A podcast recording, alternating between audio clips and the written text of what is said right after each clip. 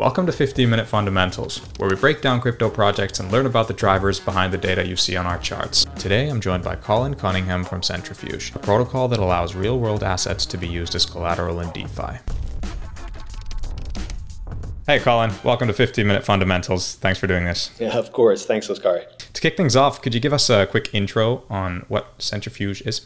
Yeah, sure. So um, Centrifuge, the way I like to think about it, is the the home for real world assets in DeFi. And what that means is anyone from the real world can bring assets like mortgages, um, invoices, any asset that exists in the real world, uh, and finance that on chain uh, through Centrifuge's protocol and infrastructure. Great. And could you also briefly describe the protocol on a slightly more technical level? Uh, as someone going to your website would see that you're built on Substrate, powered by Ethereum, and bridged with Polkadot. So, quite a bit going on there. Sure. So, just a little background there. So, Centrifuge was founded in 2017. Um, but the first version of our dApp, which is called TinLake, uh, which you can reach at through the Centrifuge website, uh, that's the dApp that actually allows institutions and other groups to finance real world assets on chain and allows investors to invest in um, those credit investments through the centrifuge protocol. Uh, so, in the midst of all that, um, we've been building our own centrifuge chain inside of Polkadot through a uh, dot parachain, right? So, that parachain is now live.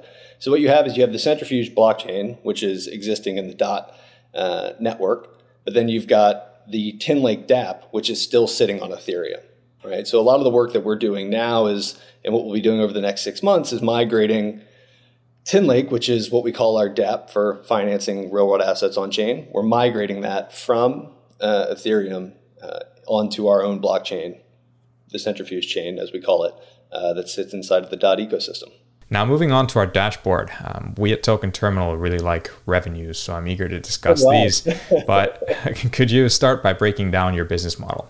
Yeah, sure. So we haven't really flipped the switch on revenue yet here at Centrifuge, right? And I think that's because the way we think about it is we've been trying to build two things first. I think the first is the infrastructure, right, which is all of the technology that allows people to actually secure real world assets on chain in the form of NFTs, uh, and then pool those NFTs and finance them through the Centrifuge protocol, right? Uh, the other piece is we're trying to build the platform uh, or the market, if you will, which is all of the different liquidity partners, which can be off chain or on chain, and bringing those liquidity partners to the centrifuge protocol uh, and helping them understand how to invest. Uh, so, uh, the way it works simply is that for any group or any manager that wants to finance assets from the real world, what they do is they approach the centrifuge protocol and they can actually finance, they can turn, convert those real world assets uh, through uh, a peer to peer protocol that we've built uh, and, and secure them on chain as NFTs. What they then do is spin up a centrifuge pool and add those NFTs into the centrifuge pool. The centrifuge pool then acts as a credit fund uh, for all of those assets that are in the pool. And the, the fund is, or the pool is simply broken into two tranches a senior tranche uh, and a junior tranche. The senior tranche is what we call drop tokens, the junior tranche is what we call tin tokens. And then investors have the ability to invest into that pool uh, through, which is effectively a fund, which is a mix of different real world assets which are secured in the pool as NFTs. So uh, I think that's as simple as I can explain it. Now, when you say you haven't flipped the switch on revenue, you're referring to protocol revenue, which we'll cover in a bit. Uh, first, could you break down how the supply side fees are generated between the different participants you just mentioned?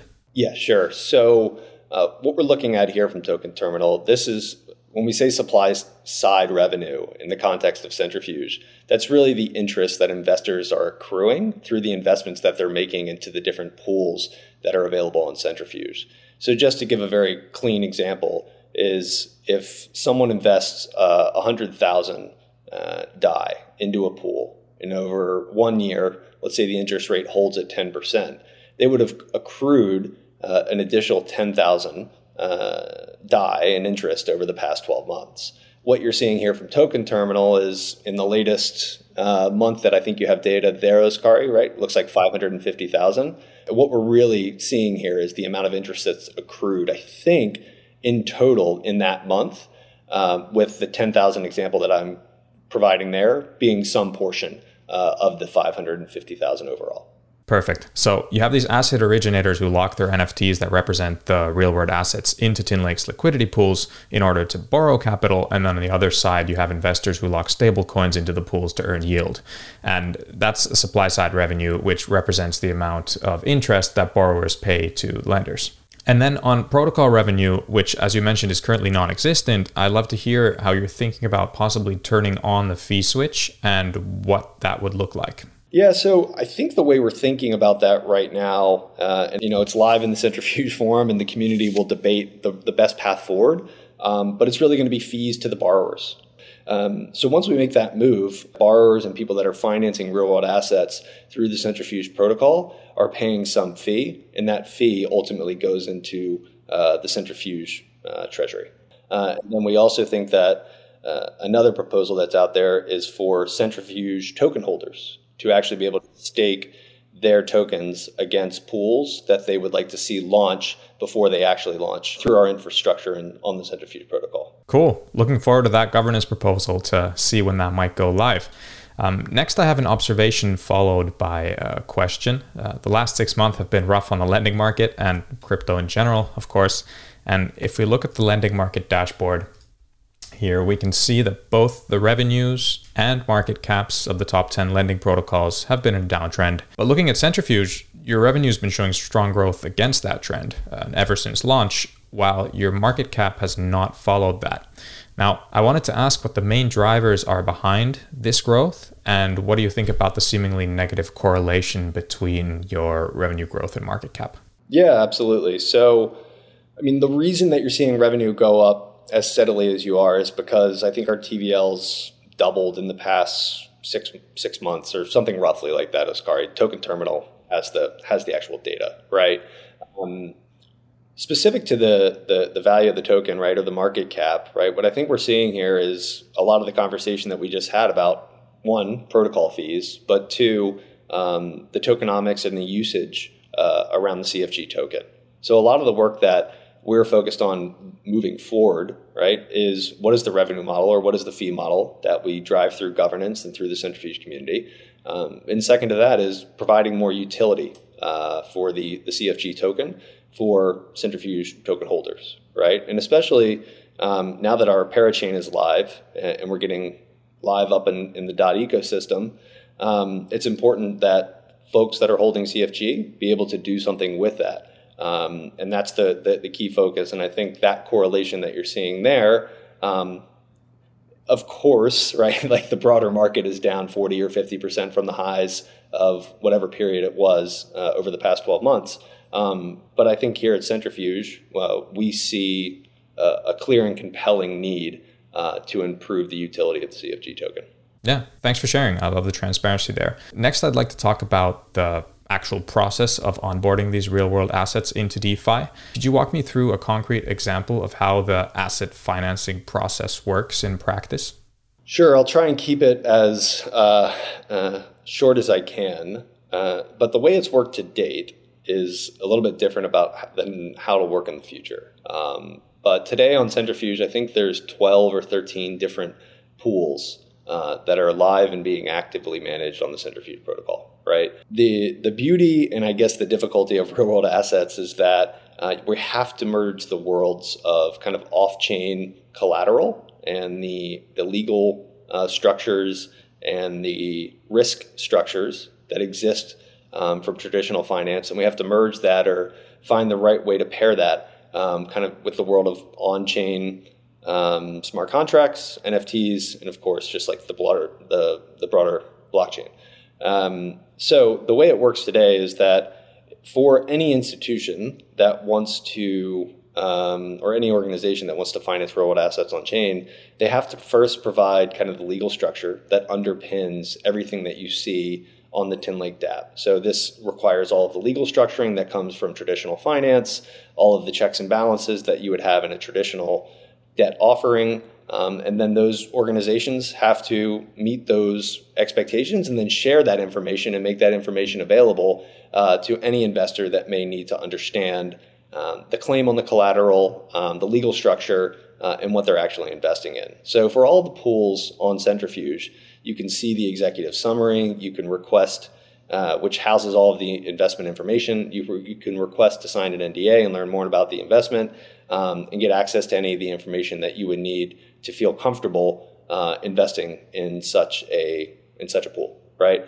Um, and so I think a lot of the work that we continue to do, and I think we continue to lead at Centrifuge, is how do we make these investments on chain safe by taking the best practices um, from the off chain world and ensuring that that information is available and those processes are being followed uh, by the pools that you see on Centrifuge today and, and going forward. Got it. Now, this is super interesting because it's for sure a bit of a hot topic right now. If you go to the governance forums of different lending protocols, real world assets are kind of a polarizing subject in some sense. Uh, you have strong arguments both for and against, where the for side is that if you want to unlock full potential of lending on chain, you need to onboard real world assets because that's what make up makes up the bulk of collateral in this real world we live in.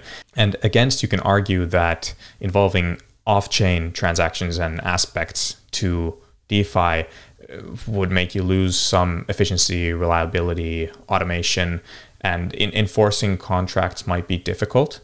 And related to that, could you walk us through how the process of enforcing these collateral contracts actually works in practice if someone were to say default on their mortgage? Yep. So the every industry has uh, a different set of third parties that cater to this process, right? So you have um, things like verification agents, payment agents, um, all of these different legal structures that really ensure that any investment that any investor is making, right, there is a process for securing uh, that collateral off chain. So I can't I can't give you a blanket answer in the sense that it's very simple. Uh, every every pool or every fund does this exactly the same way. Um, what I can say, right, is like every pool that you're looking there, at, uh, looking at on Centrifuge, um, is its own standalone SPV, right?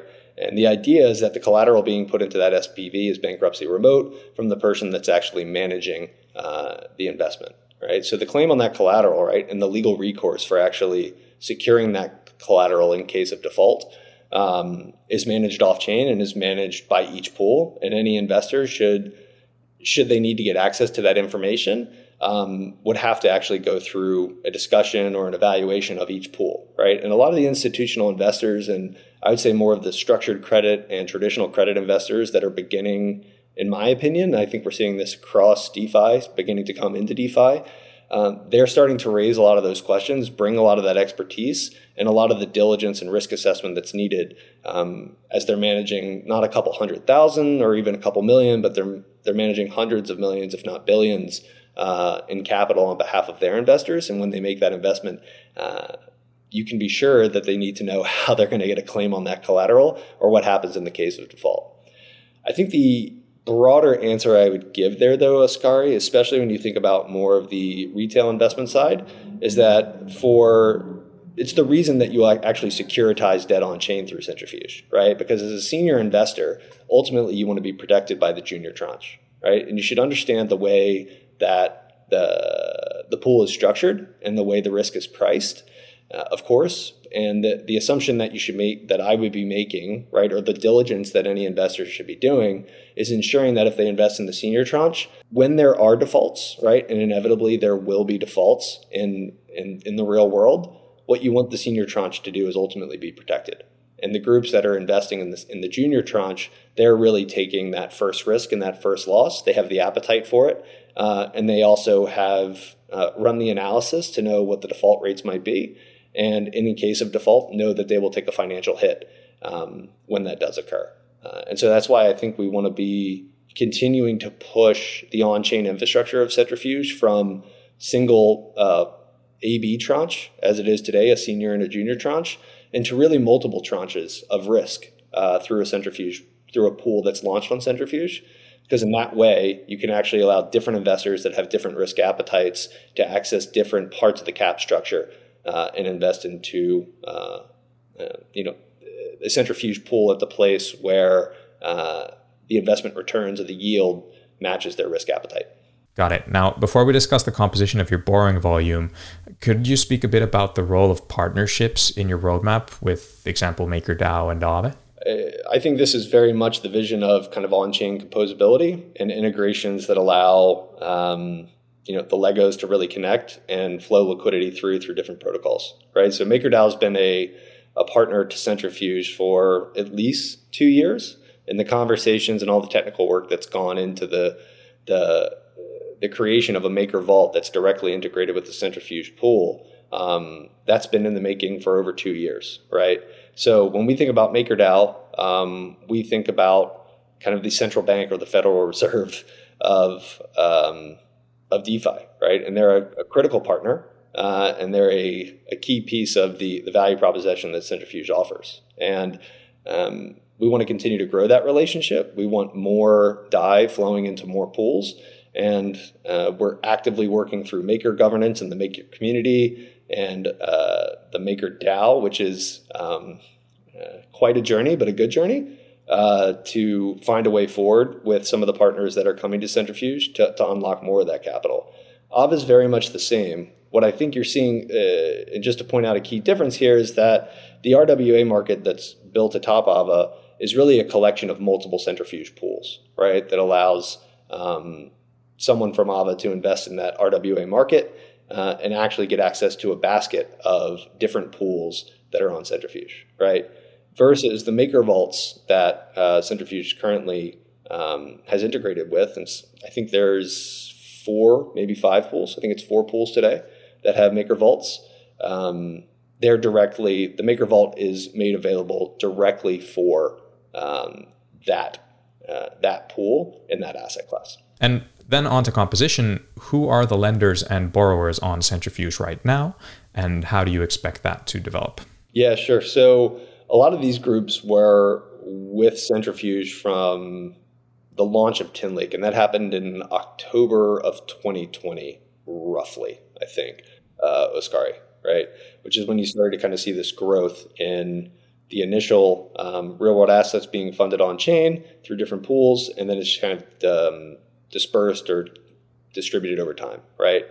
it's it's interesting to look at the growth, right? I think the the the pool that is the largest today on Centrifuge is a group called New Silver um, that does mortgages in the Northeast of the United States. Um, there's also a group on there called Reef that does Canadian mortgages, right? So real estate is already making up close to 50% uh, of the total value lock that you see on Centrifuge today what I think we're going to start seeing um, as we go forward is I think we're going to continue to see a lot of ESG investment. Um, and then I think we're also going to see a lot of uh, non US investment start to, our investment opportunities pop up, uh, which could be in kind of consumer loans or higher yielding um, products that fit more within the appetite of potential crypto investors. Uh, in the context of MakerDAO, um, because of the way that uh, a Maker Vault works and the way that DAI is printed and that cost of capital is zero there. I also think you could see very low yielding debt from the real world from very big um, traditional uh, asset managers start to come to centrifuge as well. Uh, so it's going to be a little bit dispersed and diverse, I would say, um, and it'll really be driven by buy side or investor appetite uh, for different asset classes. And final question on my side is that what's next for Centrifuge? Is there anything that you can share on the product side developments or any future use cases you'd be like really excited about that we haven't yet touched on?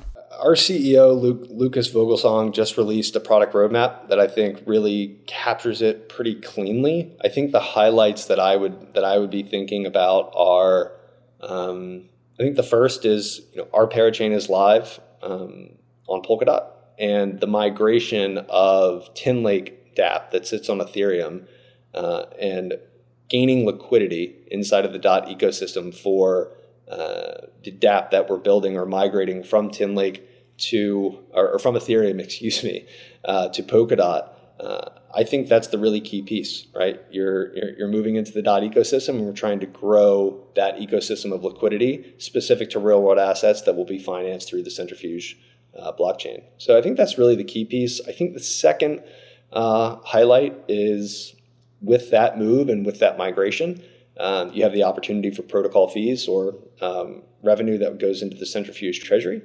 Um, and then the third uh, is what we talked about, I think, at the beginning, Oskari, which is really about token utility. Right? So for those folks that are holding the centrifuge token, if you have protocol fees on, if you have liquidity in the DOT ecosystem that's finding, financing real world assets through centrifuge, and then you have um, utility of that token, I think that one, two, three punch, right? I think that trifecta, if you will, um, is really powerful, and I think that's a that's an exciting story to get behind.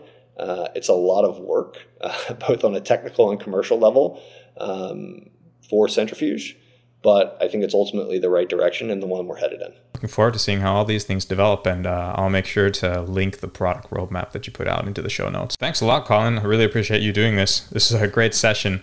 I think uh, listeners will have definitely learned a lot about this hot topic of real world assets in DeFi. So thank you. Uh, no problem. Thanks for having us.